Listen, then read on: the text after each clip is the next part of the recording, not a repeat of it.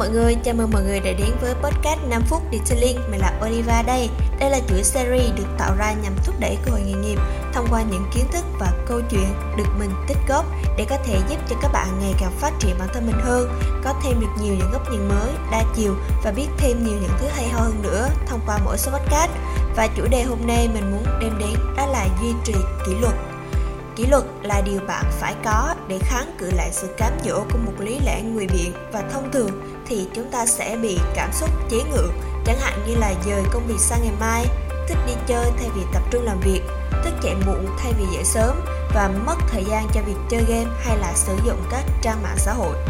Và điều này thì nó sẽ sinh ra thói lười biếng và trì hoãn cho bản thân. Vậy nên mới nói là thành công không có gì hơn là một vài kỷ luật nho nhỏ được thực hiện hàng ngày và chính tổng sức nặng của những kỷ luật ta tuân theo và những phán đoán của mình sẽ dẫn ta đến sự thịnh vượng hoặc là thất bại. Và trên fanpage Randy Nguyễn, anh Randy cũng có chia sẻ về việc tại sao việc duy trì kỷ luật lại khó. Đó là bởi vì để hoàn thành các cột mốc trong hành trình đạt đến mục tiêu cuối cùng, chúng ta phải trải qua rất nhiều bước. Mỗi ngày nó lại kéo dài trong một khoảng thời gian nhất định. Và để vượt qua những cột mốc tăng trưởng nhỏ ở từng thời kỳ, thì chúng ta phải chiến đấu rất quyết liệt và chật vật. Khi đó, chúng ta có xu hướng nhìn về những cột mốc chưa hoàn thành, còn gian dở phía trước hơn là nhìn lại những cột mốc đã vượt qua.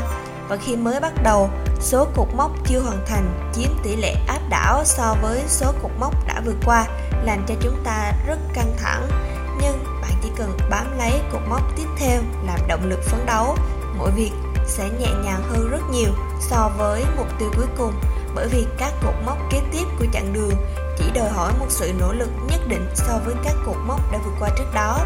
Vậy theo bạn thì sẽ có những lợi ích nào mà bạn sẽ đạt được nếu bạn là một người sống có kỷ luật và duy trì được sự kỷ luật đối với bản thân? Mình sẽ gợi ý cho các bạn biết nha. Thứ nhất đó là nếu tuân theo kỷ luật, bạn sẽ biết được giới hạn và khả năng mà bản thân mình nó đạt đến ở mức độ nào. Hiểu được bản thân là điều mà mình nghĩ là ai cũng cần và nên làm. Vì khi bạn hiểu rõ được bạn muốn gì, bạn cần gì, bạn thích gì, thì bạn mới biết là mình nên làm gì để đạt được những cái đó và tự kỷ luật bản thân. Dĩ nhiên nó không phải là một điều dễ dàng và thậm chí là ban đầu nó còn có thể khiến cho chúng ta cảm thấy bị nản chí và muốn bỏ cuộc. Và cái thứ hai đó chính là bạn không cần đến sự đốc thúc của người khác hay là bị tác động bởi bất kỳ một yếu tố nào. Nghĩa là bạn có thể tự quản lý chính mình và thậm chí là quản lý luôn cả những người khác. Bạn tự biết cách khiến cho bản thân mình luôn ở trạng thái chủ động. Kỷ luật sẽ giúp cho bạn biết cách sắp xếp thời gian biết cách tự lên kế hoạch và dễ dàng thực hiện mục tiêu đã đề ra và tiếp theo đó là hạn chế được những sai sót trong công việc nếu bạn để ý, bạn cũng có thể thấy là hầu hết các công ty, doanh nghiệp, workshop hay là xưởng dịch vụ đều rất chú trọng trong việc xây dựng tính kỷ luật cho toàn thể con người ở đó. Đây là một điều cực kỳ quan trọng và nó quyết định sự sống, sự sống còn dành cho doanh nghiệp đó.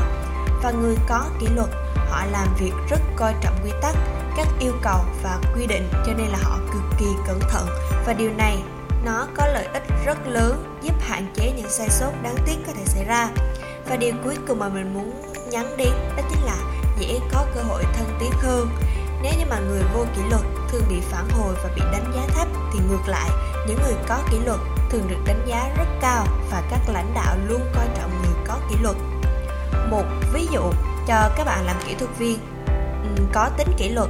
Đó là các bạn luôn đi làm đúng giờ và luôn sẵn sàng bắt đầu công việc ngay khi đến workshop hay là tại xưởng dịch vụ mà họ đang làm.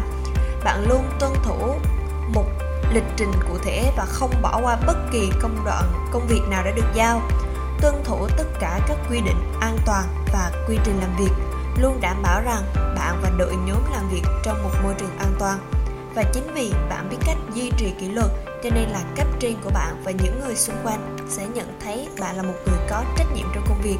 Mà đôi khi, nhờ điều đó, bạn sẽ được cấp trên tin tưởng, giao nhiều việc hơn và bạn sẽ cải thiện được nguồn thu nhập.